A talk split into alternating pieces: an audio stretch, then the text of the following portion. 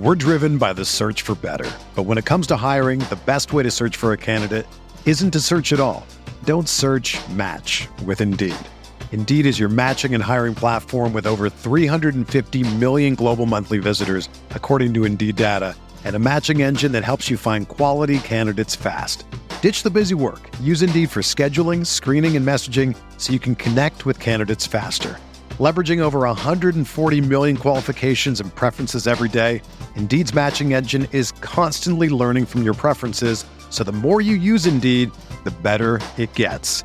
Join more than 3.5 million businesses worldwide that use Indeed to hire great talent fast. And listeners of this show will get a $75 sponsored job credit to get your jobs more visibility at Indeed.com slash BlueWire. Just go to Indeed.com slash BlueWire right now and support our show by saying that you heard about Indeed on this podcast. That's Indeed.com slash BlueWire. Terms and conditions apply. Need to hire? You need Indeed.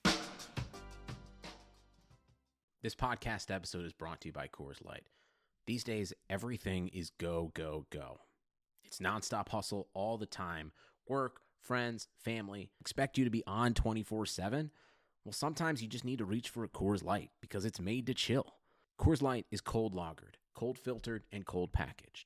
It's as crisp and refreshing as the Colorado Rockies. It is literally made to chill. Coors Light is the one I choose when I need to unwind. So when you want to hit reset, reach for the beer that's made to chill. Get Coors Light in the new look delivered straight to your door with Drizzly or Instacart. Celebrate responsibly. Coors Brewing Company, Golden, Colorado. Support for this podcast comes from Wild Turkey Kentucky Straight Bourbon Whiskey. Let's tune in to their one on one with Jamal, a real bartender from Old Fourth Ward in Atlanta. I really get into the backstory of whatever I'm pouring, out of respect. There are literally years of experience behind these bottles. Wild Turkey, same recipe since 1942. If you want a true classic, this is what you want to order. Wild Turkey. Wild Turkey Distilling Company, Lawrenceburg, Kentucky. Copyright 2020, Campari American, New York, New York. Never compromise, drink responsibly. Napa know how. A Napa guy knows that by the foot, there's no better ride than an old station wagon. Room for six people facing forward, two people facing backward, and a whole lot of luggage, lumber, and bicycles haphazardly strapped to the roof. If you can parallel park that beast, you can park anything. And with some quality parts and a little Napa know how, you can keep your land ship running longer, stronger. It's not obsolete, it's a rare treasure. That's Napa Know How. Napa know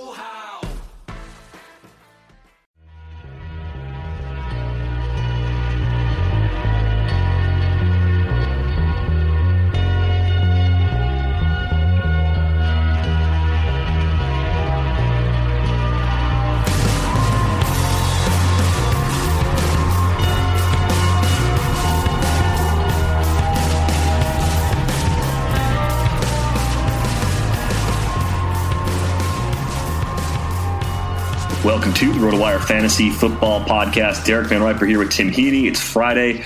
Week 15 of the season is upon us. The fantasy playoffs are here if they weren't here for you already. A week ago, we had a uh, self described poop fest from Richard Sherman and the Seahawks last night against the Rams. We'll talk about that. Get some injured players to get through. Uh, a lot of weather concerns around the country, which is probably why my voice sounds different. I'm recording from home today uh, with the hope of not getting caught in bad rush hour traffic as a result of this not quite blizzard, but enough to make people drive like idiots snowstorm. Yeah, um, living in California for a little bit of my life, even rain, you know, sets these people off. Here in New York, it's a little bit, you know, more experience with that. So, you know, it's not as threatening to lives as other places might be. But I mean, I can imagine for you, it's probably a little bit the same because of the familiarity of it all. Yeah, people handle it better than most places, but that's not much of a compliment, really, in the grand scheme of things.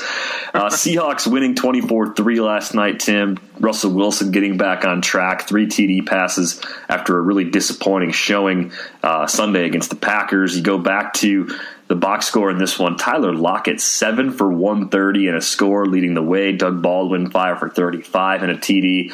Uh, and Luke Wilson vulturing a touchdown from Jimmy Graham, who had just one catch for 31 yards. I mean, this is a pretty bad egg to get from Jimmy Graham and what should have been a nice spot against the Rams. Yeah, um, I just wonder if they were kind of having him in to, to help you know, block a little bit more because that defensive line with the Rams, even without Robert Quinn, who was actually placed on IR, is still a, you know a pretty decent one to get sacks and pressure. Obviously with Aaron Donald there, so maybe Graham, you know, kind of took a back seat there. They just wanted to focus more on the depth of the Rams secondary, which is obviously very questionable. Uh, you know, as like a multiple t- league Tyler Lockett owner, which I'm out of the playoffs in two leagues I had him, and I benched him in another one I'm in the playoffs for. I'm a little bit frustrated when I saw that, but uh, you know, nice to see that they're finally using him eventually for, for someone's benefit in fantasy, I guess. Yeah, the knee injury I think earlier in the year was mm-hmm. a factor for that slow start, but even then, the usage, even prior to that, the usage was still not what we had hoped for coming into the year. It's an encouraging finish, it appears, to the season, uh, nonetheless. Thomas Rawls, who was averaging five yards a pop in the matchup against the Packers on Sunday, ran 21 times, but had just 34 yards. And the Rams' run defense played very well in this game. Yeah, um, you know, and, and I think a part of that's also that Seattle just doesn't believe in their run game anymore. That this is not the team that we've known for years with Marshawn Lynch pounding the ball and then passing after that. This is a team that you know Russell Wilson's turned into you know it's been a pass first offense for a while, and you know since you know halfway from last year until now, and it's a case where you know they haven't found a guy to really seize the deal at this point. I think Rawls has the talent to do it. He's actually a highly rated running back for a lot of advanced metrics the last year and a half, but they just don't care to use him that much. And this one, 21 attempts, 34 yards. I guess they don't have the offensive line to support that running game anymore. No, they they don't seem to have it, which is uh, one of the, I guess, maybe Achilles' heels of this Seattle team as we kind of look ahead to the postseason. Now, the Rams, without Jeff Fisher, look pretty much exactly the way they've looked all season. And the Rams' problems go much further than Jeff Fisher as a head coach, right? I mean, it's much worse than that because the roster put together is not one that you'd expect to be competitive on a week to week basis. Uh, Todd Gurley, if you've survived to this point, and you had him going in week 15. He gave you 14 carries for 38 yards. It's kind of just yet another chapter from the same book where he's been an underperforming first round pick, and this time it wasn't even RB2 type value from him against Seattle. No, I mean, you know, we, we talked about in previous podcasts about buying him low because the schedule coming up was so good. Obviously, week 14 against Atlanta, he he kind of cashed in on that. But you know, week 15 was the week that at a time you're like, okay, you might have to, you know, adjust and not start him for that week.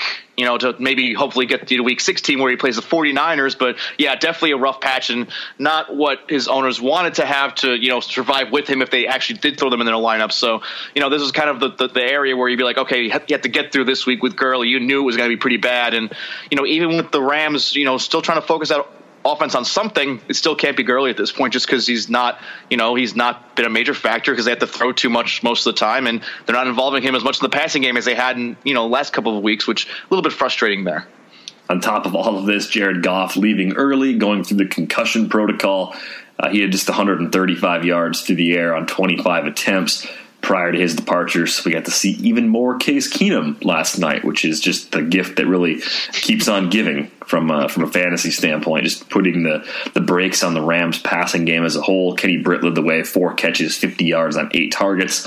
Nothing else to get excited about at all, though. So we can move on to some of the injuries around the league, and there are a lot of them. Uh, one of the big surprises, though, just after stepping out for lunch, coming back to seeing that Adrian Peterson uh, says he's planning to play this Sunday against the Colts. Previously, he was saying he was going to return in Week 16 against the Packers. And Tim, if he's out there against Indy, I know the, the, the Vikings' offensive line has been bad.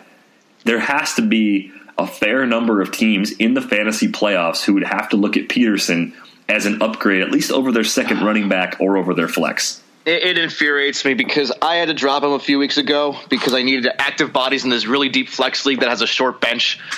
And this just, yeah, that this is, you know, kicking, I'm kicking something right now because the matchup against the Colts is obviously so much better than the targeted matchup he would have had against the Packers.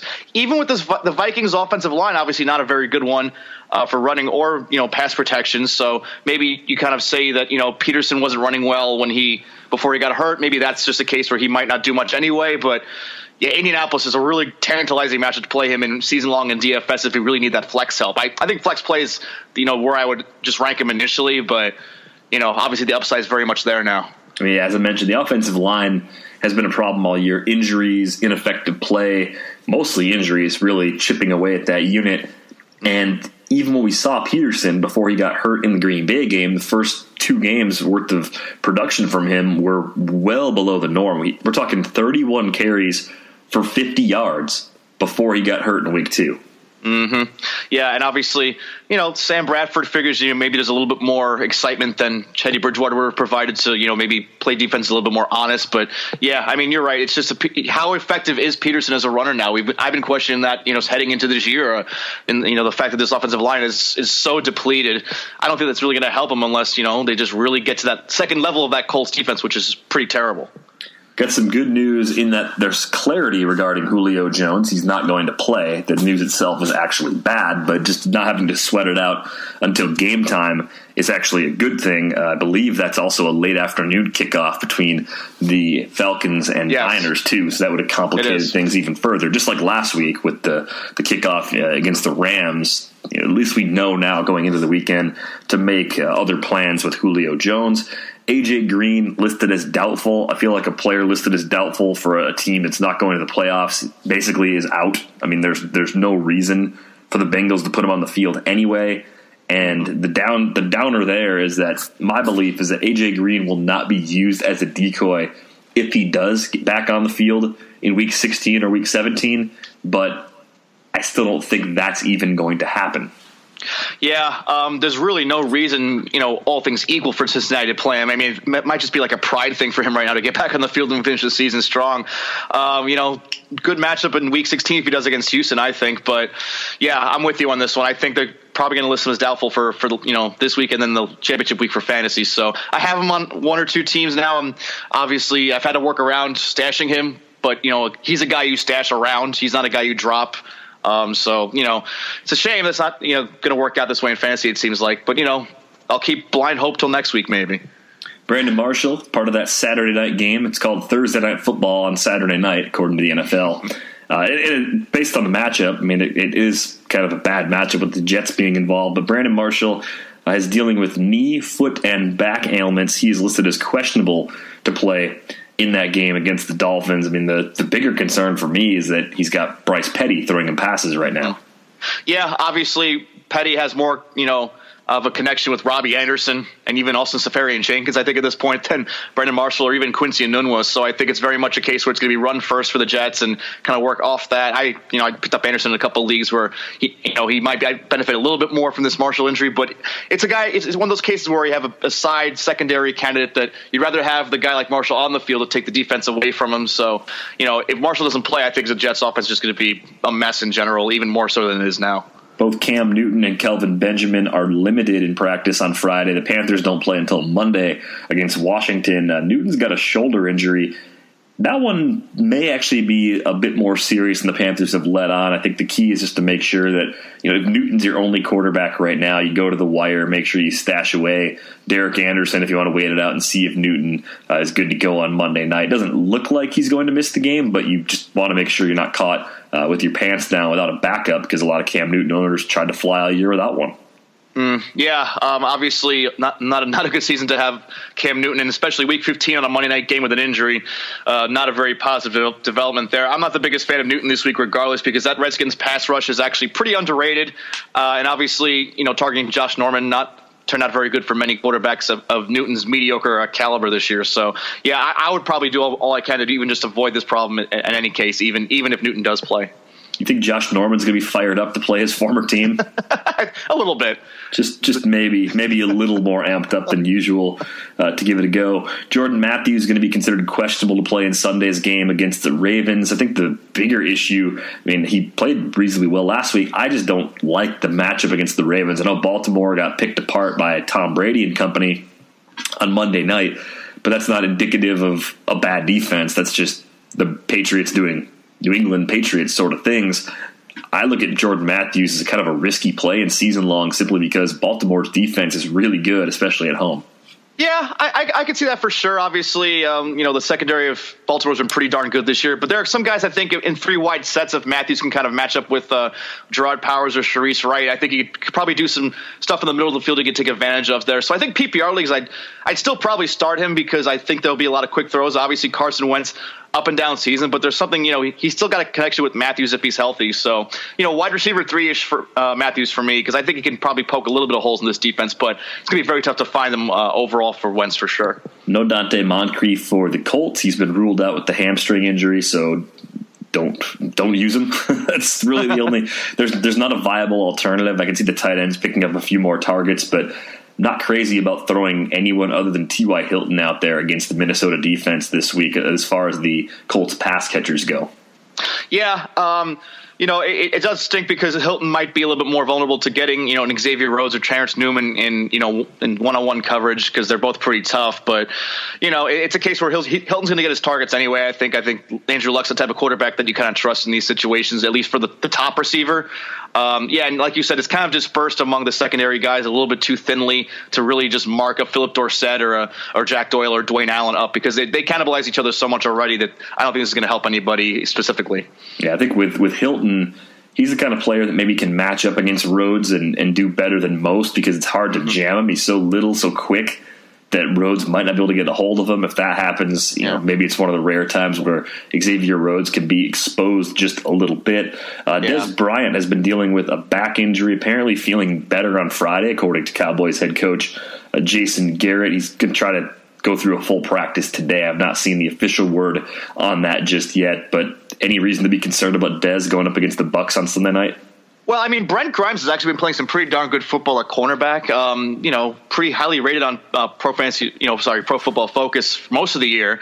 Uh, you know, the Bucks have had you know a little decent improvement on defense this year. I mean, obviously, um, the thing is they're playing at home. They're not playing in wintry conditions this week. Um, I think that's a case where I think I'd be a little bit more optimistic about Dez. You know, putting up you know low level wide receiver one fantasy numbers. I guess that case because you know it's a little bit less uh, less um, blustery terrain or whatever you want to call it, and they're, uh, they're at home. So I think you know Dez, if he's active, he got thrown out there this week either way.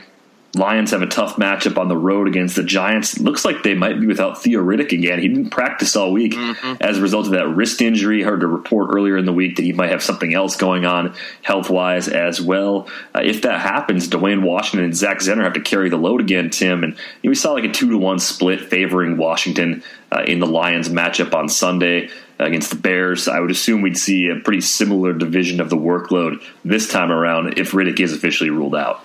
Yeah, I think Washington's obviously the more dynamic back to own, and obviously to get those those snaps. And you know, the Giants, you know, talk about that defense last week visiting New York this week. It's going to be probably a little bit rainy. It's some you know wintry mix type of thing going on there. So you know, I can imagine a lot of running game going. And obviously with Matthew Stafford's finger injury, that might make them want to do that a little bit more as well. With Washington's center, Washington being uh, the the majority back. I just scooped him up in in the same league where I actually had dropped Peterson a few weeks ago. So maybe there's some there's a little bit of respite there to save uh, some touches. But definitely low end number two uh, flex type numbers for you know for Washington among fantasy leagues this week.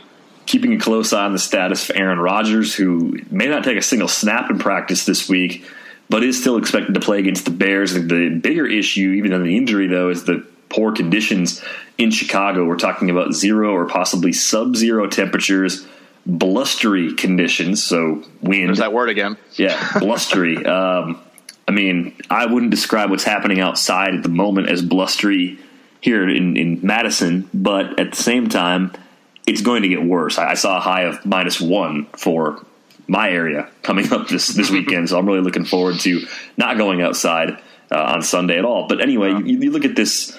Look at this Packers team right now, and you have to wonder. They got a couple dinged up running backs. I think Christine Michael popped up on the injury report with an illness. Uh, Ty Montgomery's on there with a shoulder. James Starks is in a minor car accident. He's going through the concussion protocol. I think if you're trying to figure out where the value is going to come from, you got to find one of those backs that you're you're comfortable with. In season long, you're you're playing Nelson, you're playing Rodgers, uh, you're playing Davante Adams. Randall Cobb to me might be a very questionable sort of play, if only because you just don't know what you're going to get from him volume wise most weeks, and he's been a pretty consistent disappointment now for the last five or six weeks. If they could just use him right, I mean, with all these running back uncertainty, you figure a game like this, they might have to, you know, do a lot of short, quick, short passing, you know, to try to move the chains that way.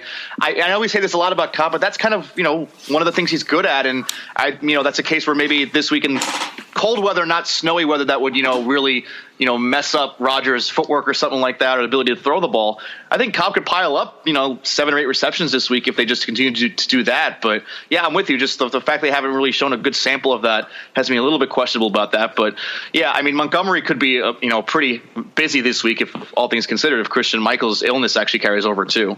Cobb seemed like last week he left for a little stretch to have both of his ankles checked out. He said hamstring trouble too.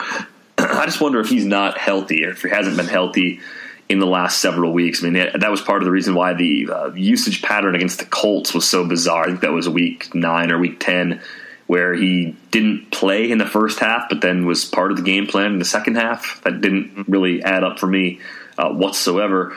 Uh, some injury news from the Saints. Michael Thomas was back at practice this week. It looks like he's going to go against Arizona. We've seen Mark Ingram on the field in a limited capacity as well. So all signs pointing to both of those guys being just fine.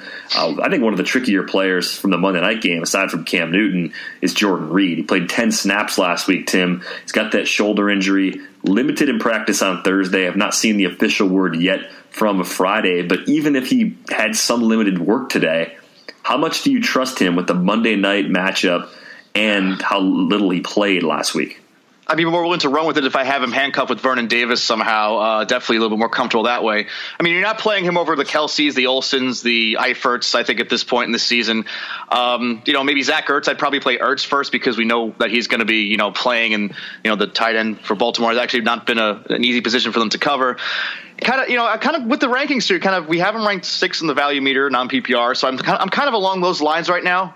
Um, you know, the the question is where when you go down the matchup plays, do you have a Darius Green? Do you have a Cameron Brate that you might consider playing over Reed as well? I think Reed's still a fantasy worthy starter, but I think yeah, the the, the, the limited usage for now. Uh, definitely something to question how much he can actually offer as a ceiling here. And but the thing is, the Panthers secondary really vulnerable. So that's a case where I, I be starting Reed over guys like Dennis Pitta or Eric Ebron, you know, that sort of thing. So definitely one I want to wait on and see. But, you know, if you don't have Vernon Davis, I suggest you get him on your roster right now.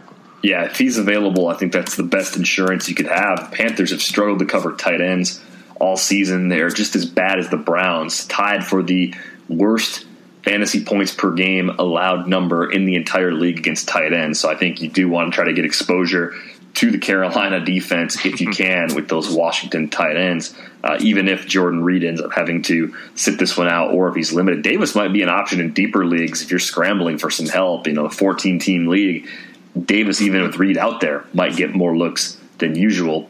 Uh, the Raiders have a pair of banged up receivers, Amari Cooper and Michael Crabtree. Cooper dealing with a shoulder injury. Crabtree with a finger injury. Both players were limited in practice on Thursday. All signs point to them being ready to go against the Chargers on Sunday.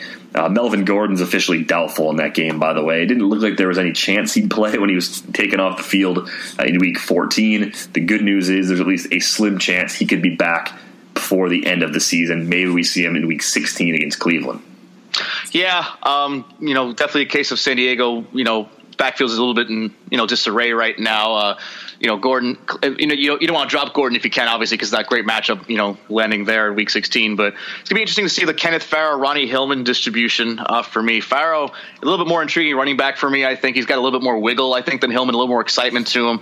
Uh, you know, the pass, the pass protection actually was one of his big pros coming up through, you know, college and into the draft. So I think that, you know, maybe a little bit more, you know, reps in practice might kind of get him used to that role. And I, I just, I'm not excited at all by Hillman in fantasy because he's a guy that just, he leans on opportunity and lean, leans on no one really questioning, you know, taking carries or touches away from him. I think Farrow is the, the more exciting guy to own uh, to replace Gordon. Yeah, I think Farrow's going to see 75% of the touches. What we might see is Hillman getting the third down work, maybe pass protection is an area where he's a bit more experienced, and, and that's how he finds his way out of the field. I don't expect him to vulture too many carries from Farrow uh, in this game, and it's not really a bad spot. I think Oakland's one of those defenses that – you know they they bend and they don't always break, and certainly they make big plays on that side of the ball. But you can actually roll players out against them and come away pretty happy with the result. Uh, Sammy Watkins, by the way, questionable, which is normal at this point to play in that Brown game against the Browns.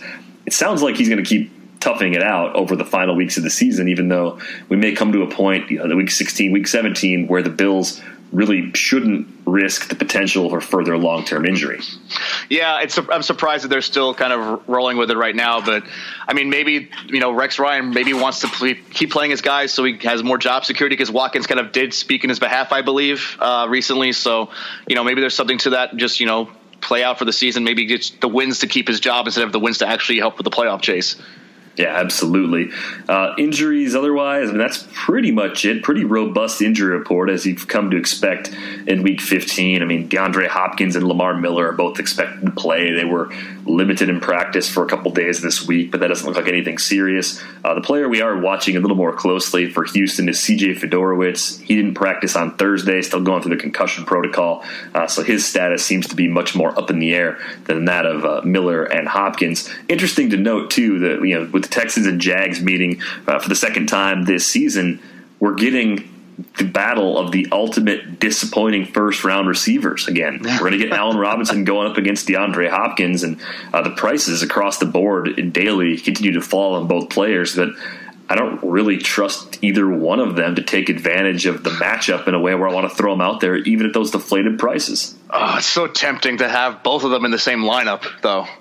Because all of a sudden they show up and combine for 20 catches and 380 yards and five TDs or something. Maybe, uh, but you know the quarterback play obviously doesn't live that. You know, this is a case where I think that the defenses actually might take advantage of bad quarterbacking. Uh, you know, both defenses obviously have their flaws, there's some talent there that you know can you know pressure the quarterback a little bit. The, the Texans pass rush is actually hasn't been bad without J.J. Watt. Obviously not to that level that it used to be, but you know the Jaguars have a little bit of talent in the middle of the middle of the defense, so there's something there that might make Brock Osweiler have to scramble, and Brock Osweiler scrambling is never a good thing for anybody on that offense. So. Yeah, no. You know, Brock Osweiler running is not good for anybody.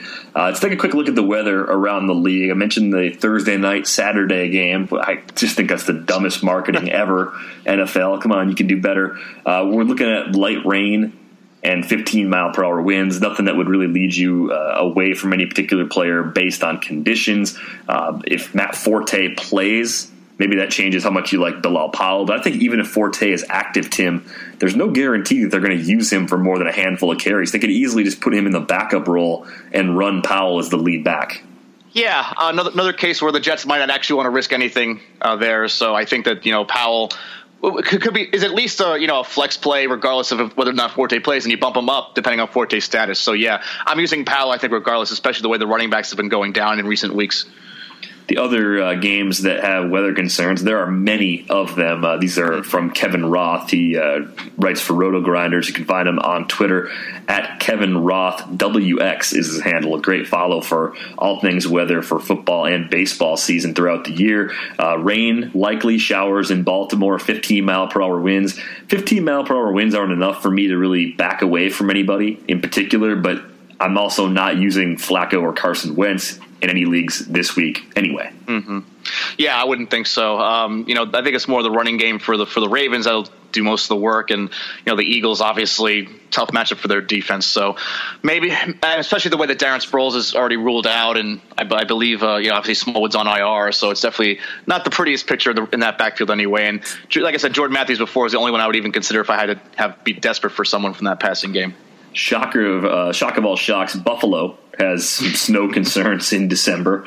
Um, it's supposed to be cleared by kickoff at least, so that's good. Temperatures will be closer to 30 degrees, winds 15 to 20 uh, miles per hour, so a little higher than what we're going to see in that Baltimore game. Uh, not not a good thing. And in Baltimore and in, in Buffalo, I just feel like the the possibility of pop up storms and lake effect snow this time of yep. year are always like off the charts high. Yeah, um, not not good for the passing game, and these two aren't even good passing games anyway. So no. it's, it's just gonna be a lot of backfield work. I think you could play both running backs from both teams and, and come away satisfied. Even maybe finally Duke Johnson for once for the Browns. A rare Duke Johnson tournament play could actually pay off. Uh, the write up that Kevin put out there for the Packers and Bears absolutely bitter cold.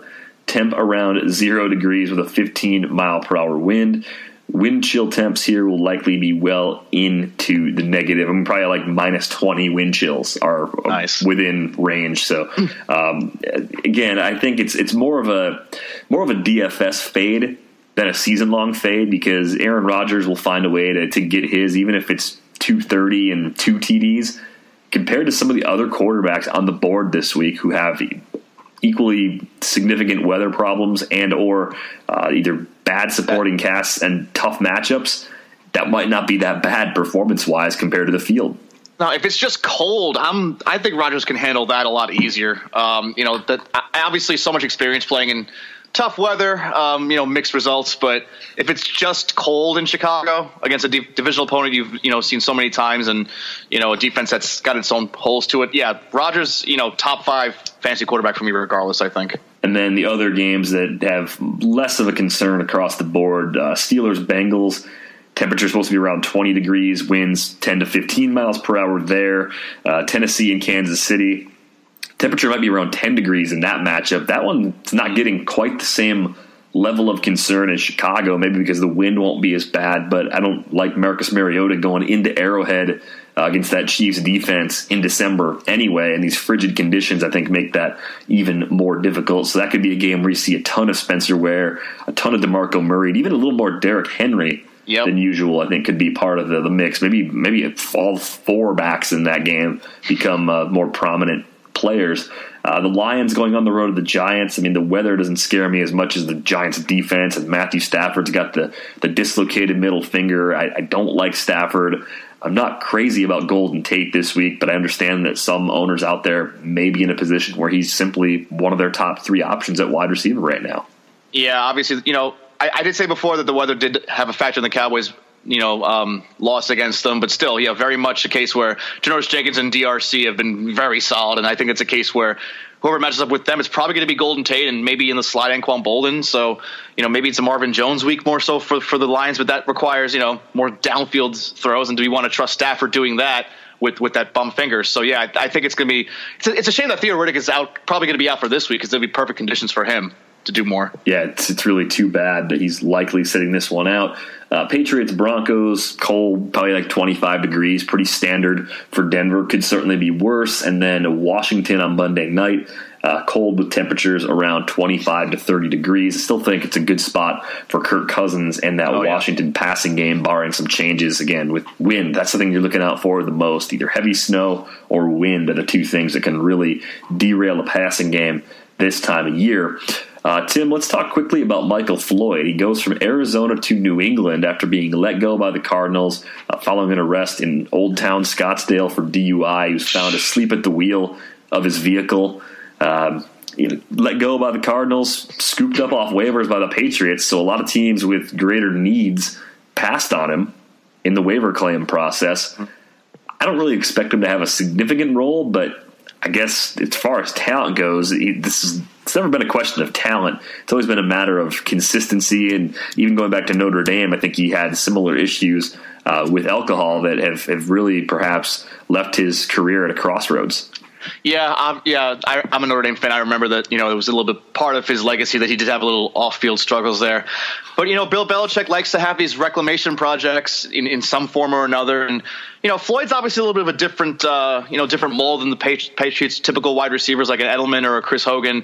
You know, a little bit, little bit more prowess in the deep game when he can actually have someone good throwing to him. Um, but you know, I'm kind of surprised because Malcolm Mitchell obviously has been pretty solid and has a little bit of Tom Brady's trust so far this year. He's kind of the same guy that Floyd would kind of clash with, I think, in terms of those types of targets. Danny Amendola, I think, is kind of fallen out of favor a little bit there, and obviously he's, you know, his health is never a sure thing there. So this week, I don't think Floyd does much, but you know, week 16 and 17, maybe that's somebody that steals a little bit more. It does complicate the, the like I said, Mitchell's value, I think, more than anybody else's because uh, they're kind of similar uh, wide receivers in that sense. So, you know, Floyd's obviously interesting uh, keeper prospect now for for the for next year, I would say, depending on what happens there. I believe he's a free agent coming up, Floyd, right? So yeah, yeah he's yeah. sign on the cheap to remain there, and I. I mean, the setup could be good because you're right. He's different than the other New England receivers, and you know, Floyd with a quarterback that throws a better deep ball than Carson Palmer uh, could certainly be productive. That's not a high bar to clear either when it comes to no. uh, finding an upgrade at the quarterback spot.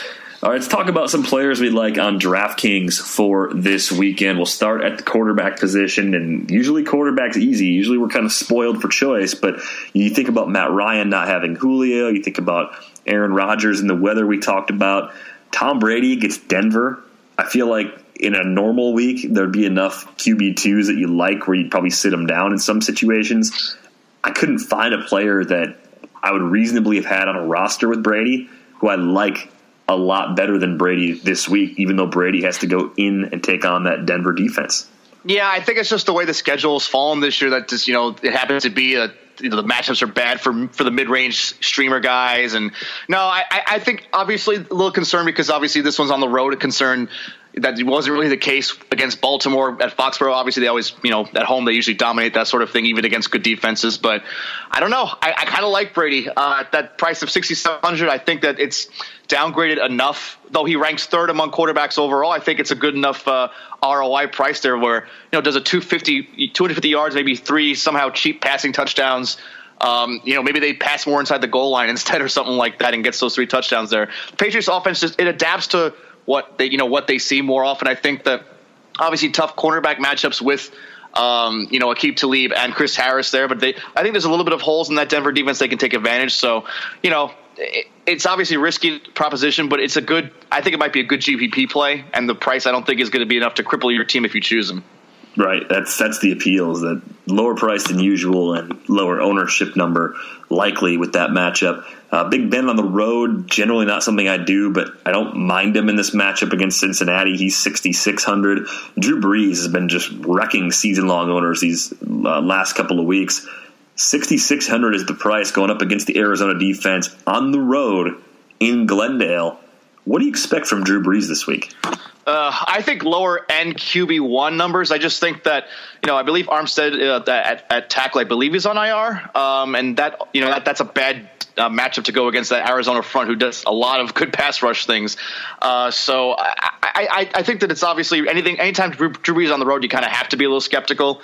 Uh, but if T- Mike Thomas plays, I think that kind of saves him a little bit because it you know it expands his amount of choices he can use that are actually lethal. And I think that you know the Cardinals, if whoever matches up against Marcus Cooper could have a good game, that might even be Brandin Cooks. So I kind of like Cooks in this, but I don't necessarily like Brees better than than Brady to that sense. So uh, yeah, DFS, I don't think the payoff is there for how high he's priced, and, and, and, for his case, I think there's a little bit more downside than Brady. To be honest with you, I trust Brady a lot more in a tough matchup than I trust Brees, especially with this game being on the road. Uh, Mariota to me is not in play at 6,500. Uh, Andrew Luck at 6,400 on the road against Minnesota.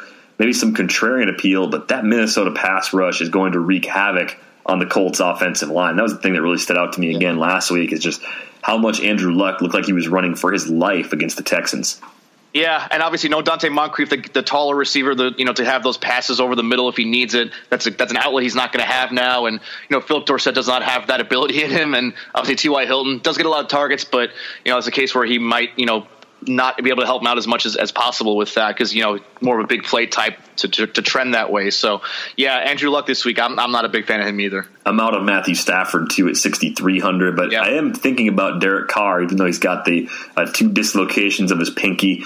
He's at least in play at 6,300. Dak at 62 is okay, not great. Probably not. I'm not the kind of guy that plays enough lineups to where I have a Dak lineup this week when it's all said and done. Uh, but Rivers on the other side of the matchup against Oakland is intriguing. Coming off a bad game and a good spot against Carolina, goes back home to face Oakland. I think this game has a lot of shootout potential. Yeah, Rivers is definitely my favorite of, of those three, just because I think that you know we've we've seen that Rivers work with so many different weapons this year. I don't think losing Gordon is the biggest deal because he wasn't the most effective runner anyway. He was a high volume guy and he was involved in the passing game. They have guys that can do that, not at that level, but you know obviously this might mean better things for Tyrell Williams, Dontrelle Inman, maybe even a little bit more Travis Benjamin to kind of move the chains a bit more. Yeah, I really do like the top two receivers, and by top two I do mean Benjamin and Inman right now for the Chargers. I think they're priced very fairly. Uh, Winston at 6,100 is, is kind of interesting. I like him more than Dak by comparison because I feel like the ceiling is higher. Dallas's defense is a little bit flawed.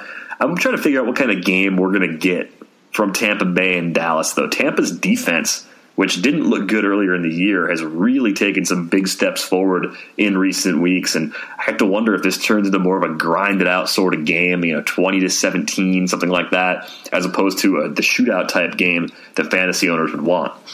I think Tampa's going to be the more apt team to kind of turn up the pressure a little bit here. Um, you know, the Dallas's run defense has been pretty decent most of the year. Um, you know, Doug Martin, the guy that you, they kind of give up on if he's not working most of the time.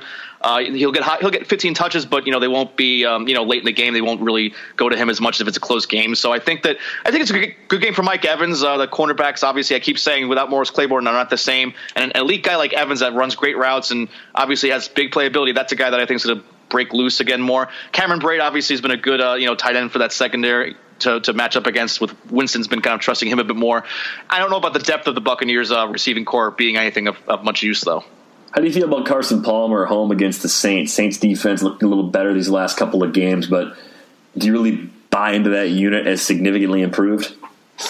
Um, I, I, think maybe with more, you know, JJ Nelson on the field might do them a little bit more service there. Uh, you know, they, the, maybe less rotation between wide receivers might actually help them uh, help Palmer have a little bit more familiarity this time. Uh, you know, John Brown maybe a little bit more involved. Uh, that, that's that, that's a sneaky little play there as well.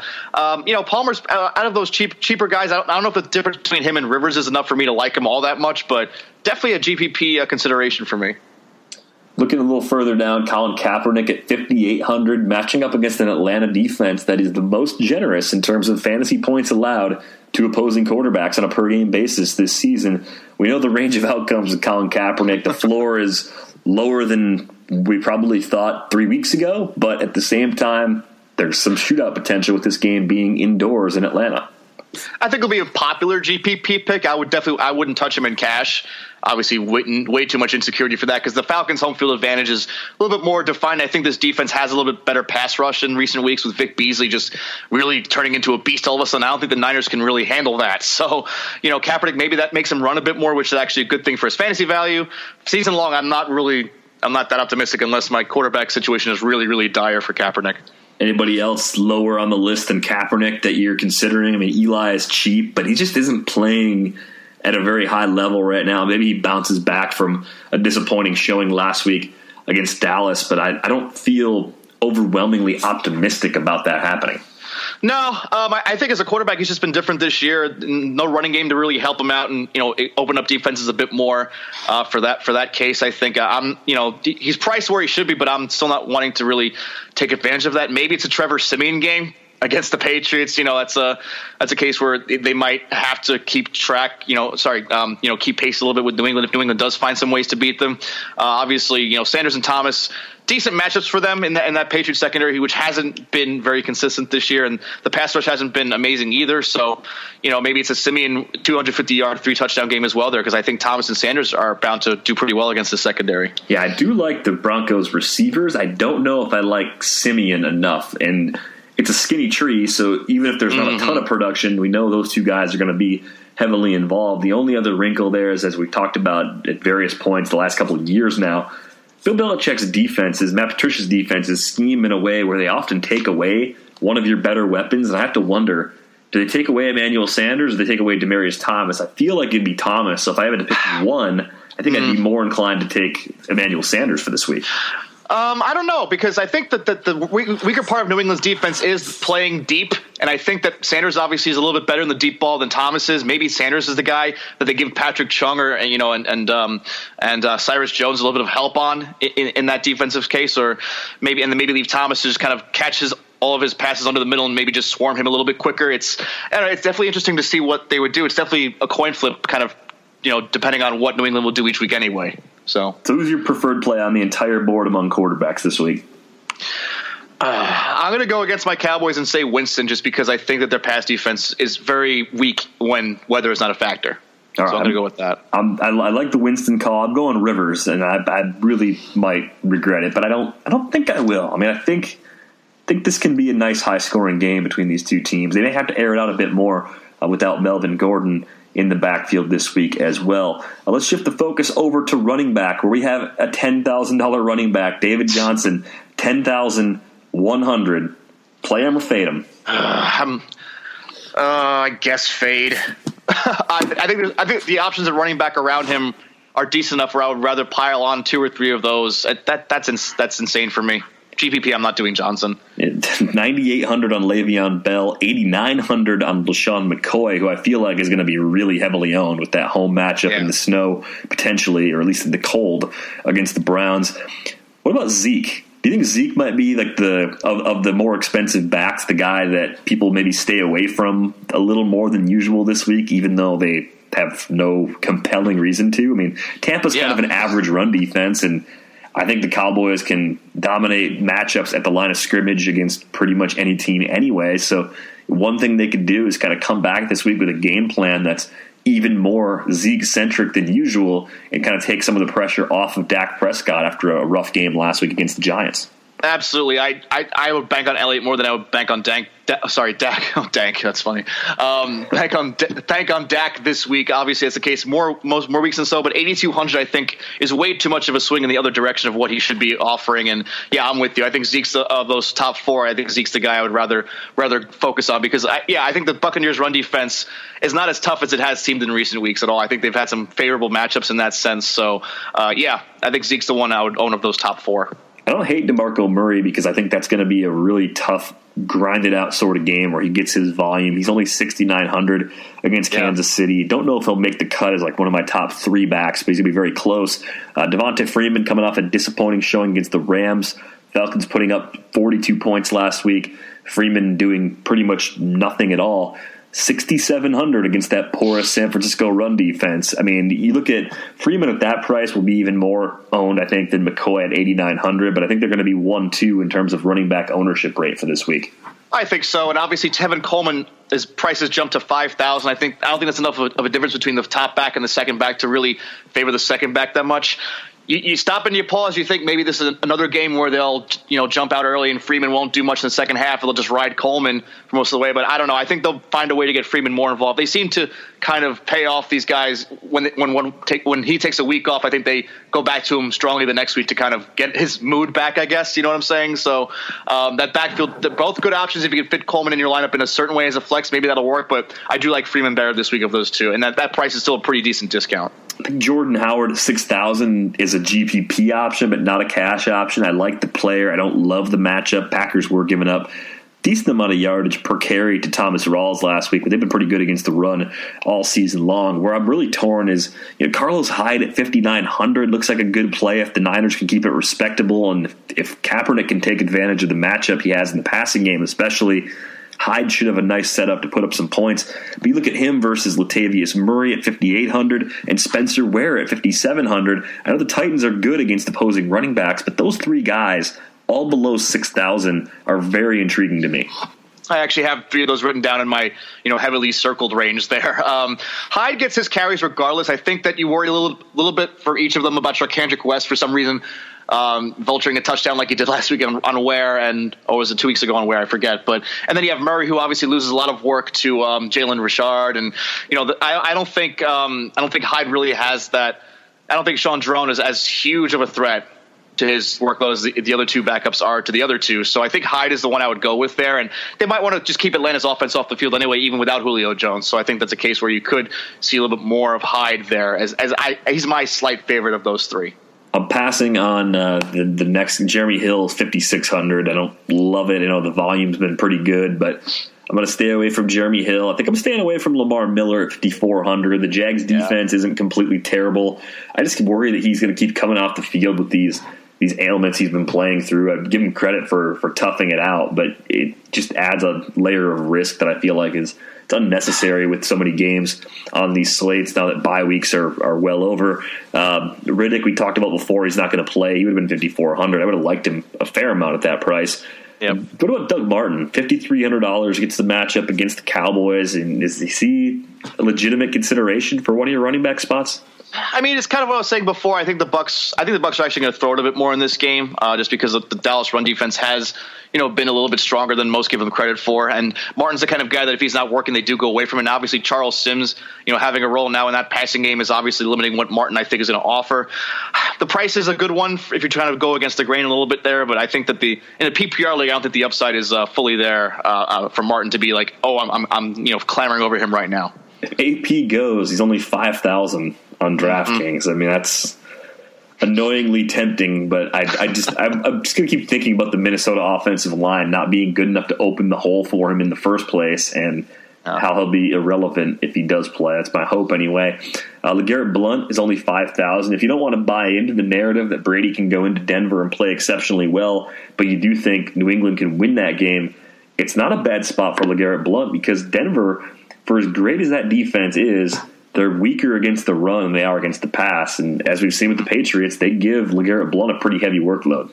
Yeah, and up the middle, it's obviously a weak spot for Denver in that case. You know, weaker than the pass rush would be. So, yeah, I, I, I do like Blunt a little bit more than, than most people would. And obviously, the five thousand dollar discount, you know, the discount at that price is very very tempting to use. And yeah, I'll probably have at least one lineup if I do play this week with Blunt. Are you going play or fade on Kenneth Farrow at forty four hundred against the Raiders?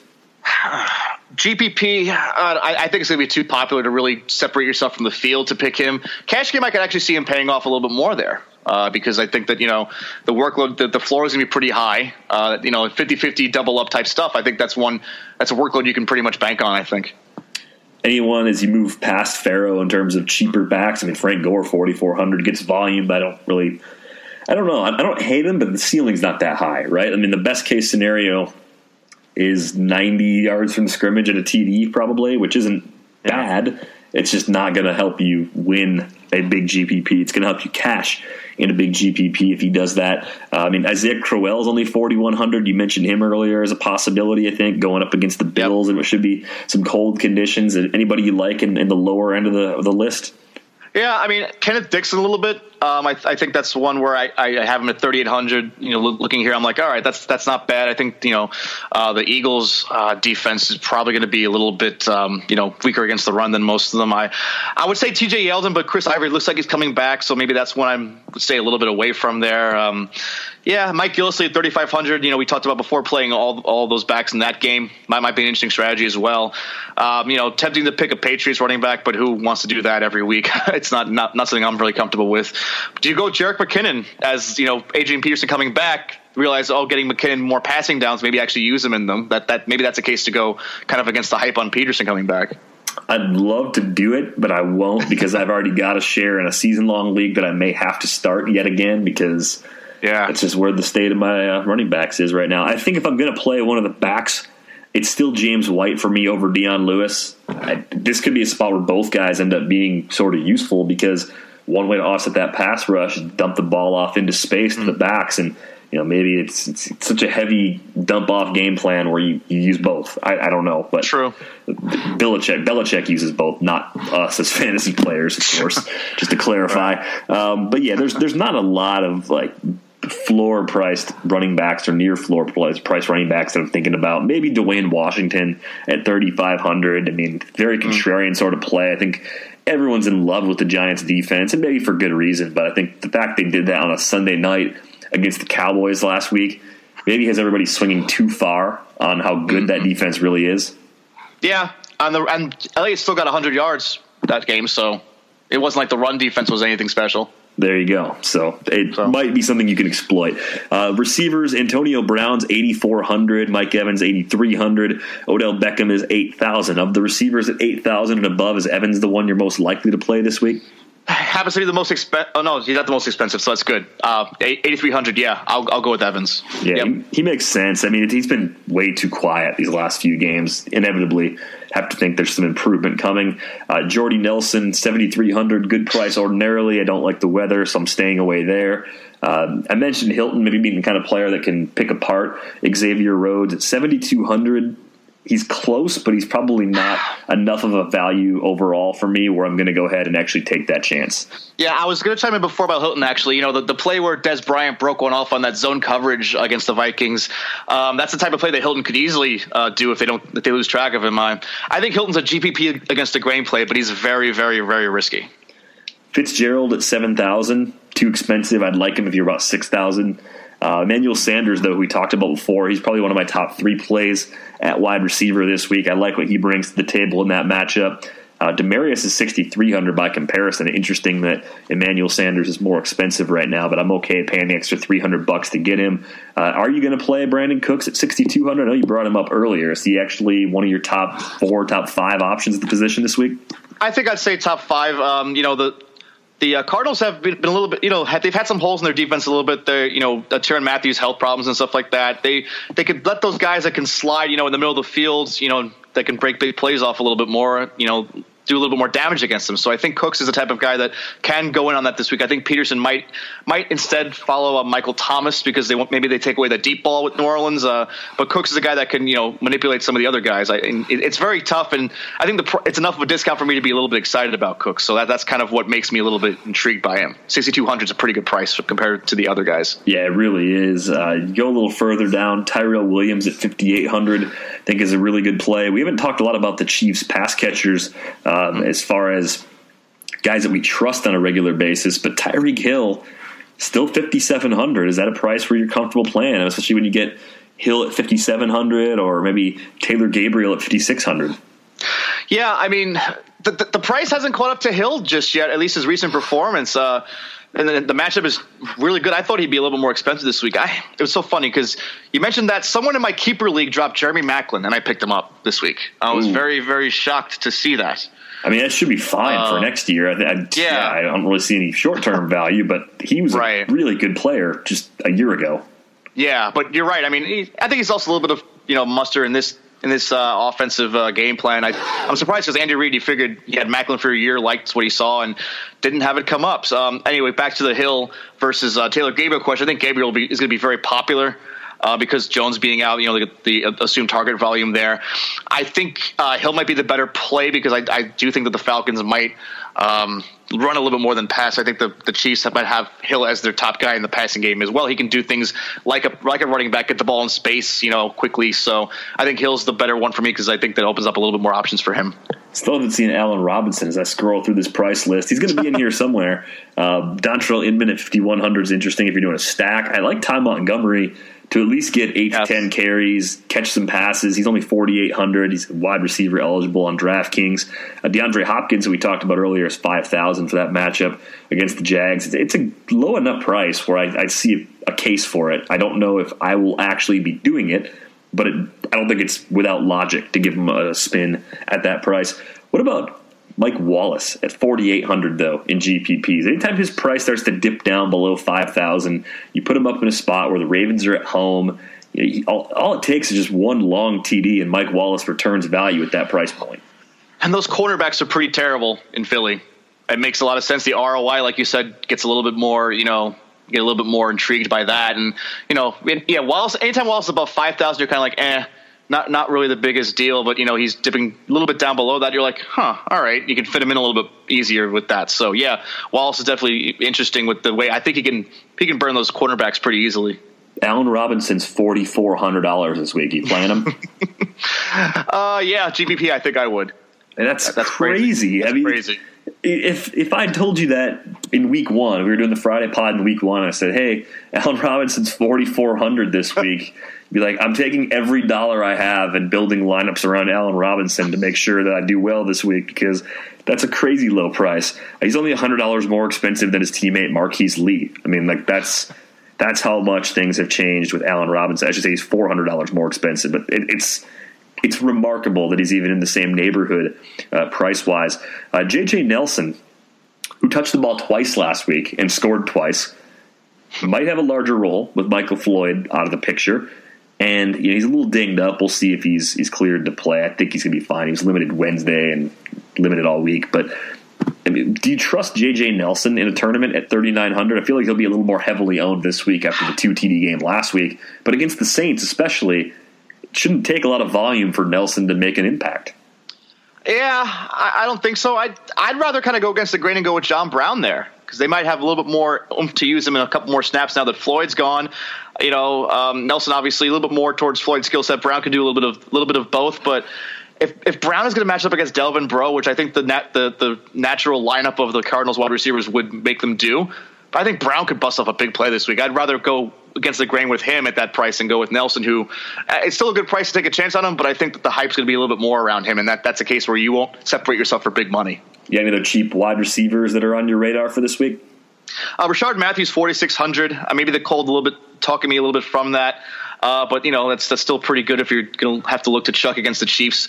Good playmakers to, to, to get Mariota knocked down, I think, but they do whiff on some good good receivers sometimes. I think Matthews at 4600 and not, not a bad one to play there. And I I, I had listed Brown uh, before we started this uh, the podcast, so I'll, I'll stick with that. Nice. All right, let's take a look at tight ends. Travis Kelce's the most expensive, 5900. Eifert 5600. I feel like Eifert better of the two. I think right now with AJ Green out, especially Eifert's basically their number one pass catcher. I mean, he's he's the guy Andy Dalton's going to look for. Uh, it's home, so I think the Bengals might be able to keep that game a bit more close than they would if it were being played at Heinz Field in Pittsburgh. So Eifert, I think, is the guy I want to have money for. If I don't, you could go down just a couple spots and save quite a bit of money. I mean, Delanie Walker is only thirty nine hundred. I know we talked about Kansas City being a tough matchup, but it makes some sense because Mariota should do something. It's not going to be a monster game for him, but he should do enough to be useful. Uh, Ladarius Green coming off a disappointing showing last week. I think he could be a lot more involved this week against the Bengals. He's only 3,700. Uh, how are you tackling the tight end position this weekend? Um, I, I, you know, I do like Ladarius Green a little bit against that the Bengals. That they've had a you know good statistical run as a good matchup for tight ends. I like Cameron Brate as I said before because the, you know the Buccaneers pass catching is dwindled down to Mike Evans and Charles Sims and Brate and a bunch of other you know nobodies. And the Cowboys have been bad against uh, good tight ends this year. So Brate's a guy I'm heavily considering. Um, you know, as I said, Green against Cincinnati is probably a decent one because the Bengals uh, don't have a lot of good coverage of tight ends there. Um, it's kind of really sitting in that in those tiers for me because you know the it's kind of packed more towards the middle of the of the useful options than, than most other weeks. I, I don't think there's any like real dynamite cheap guy that you can go with this week. So you kind of have to just kind of set, sit yourself in that you know thirty you know four thousand ish to you know thirty five hundred type of, of wheelhouse, which is not a bad one to be in. Maybe maybe Antonio Gates at forty one hundred if you trust him against that Raiders, but you know maybe Hunter Henry because he stole the touchdown last week. Yeah, Hunter Henry. It, I keep saying this, but if Hunter Henry could get Antonio Gates' targets, things would be really interesting. And if Antonio Gates wasn't getting vultured by Hunter Henry, uh, Gates would still be very interesting. I wonder if uh, there's a punt tight end. Trey Burton's target volume is way up right now with the mm-hmm. Eagles. Maybe they dump the ball off to him a lot. He's only 2,500. Charles Clay scored that weird, fluky long TD last week, but if, if someone's going to be useful other than Sammy Watkins, it kind of makes sense that he might be with conditions uh, expected to be cold and possibly snowy in Buffalo. But you're right. I, I think it's it's really the mid tier tight end week if you're not going to pay up for one of those top guys. Those those bottom end guys that we've been finding throughout this season don't look like they're really in a good setup this week.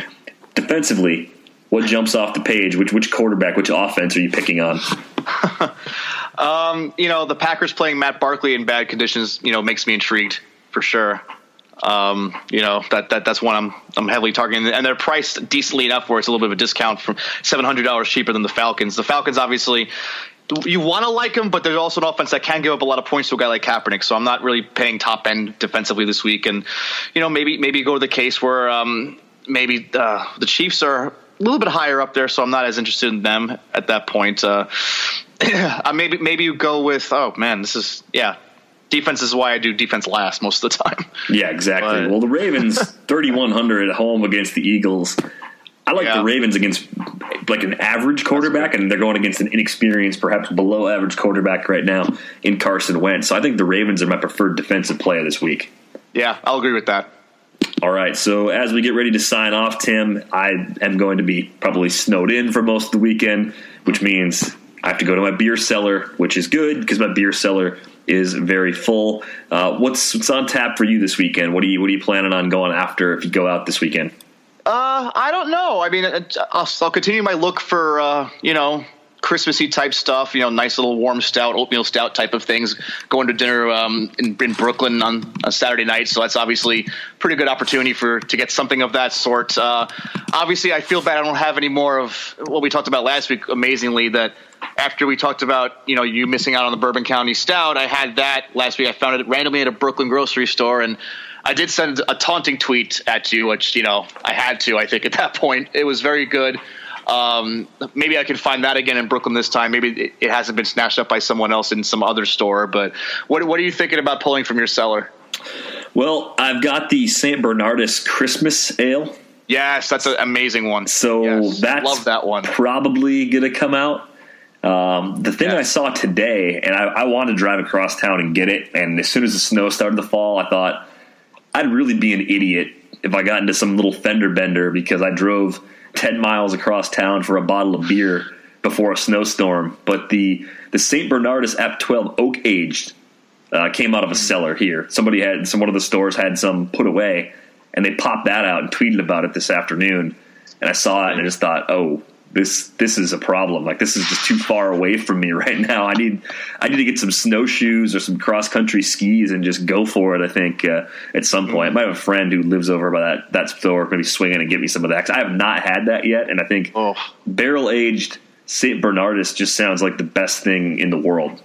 St. Bernardus it's, itself is one of my favorite Belgians as well. I mean, you know, I, I keep harping that I'm a Belgian guy every week, and yeah, I mean, I, it might be worth risking it for me. I don't know. I, I think we need like a, you know, like an Uber for craft beer or something like that. You know, we've had this thing. We you should have a fast food delivery system forever, and now we should get a craft beer one as well. I. Exactly. No, I, I would. I would love to see it. I, I keep glancing out the window as we're finishing up. I'm like, is it is it too bad? Am, I- am I going to be stupid if I drive across town right now? And I, I don't know. The the angel on my right shoulder keeps kind of telling me not to do it. The devil on my left is like, you'll be fine. You drive. You drive in this crap all the time. Go get some beer. So Sometimes you sometimes you got to listen to the devil, and uh, you know, hope you make it safely across if you go there. Yeah, just, just hope, hope for the best and see uh, how it plays out. But yeah, I think the St. Bernardus Christmas Ale, uh, and the Evil Twin, uh, the even more Jesus. Yes. I think I'm going to pop a can of that open. I got a four pack of that and just start getting into it. Either that or the Biscotti Break, maybe both. It's going to be a, a busy sit on my butt kind of weekend. So probably try both the Evil Twin brews that I've been stashing away. Uh, it's going to be a good weekend, even if I don't get outside. So, all right, that's going to wrap things up for the Friday episode of the RotoWire Fantasy Football Podcast. You can find Tim on Twitter at Tim underscore Heaney. I am at Derek Van Riper. No dashes, no underscores, no numbers replacing letters like Waylon's stupid handle. So just keep that in mind. Uh, Nick and I are going to be back with you on Monday.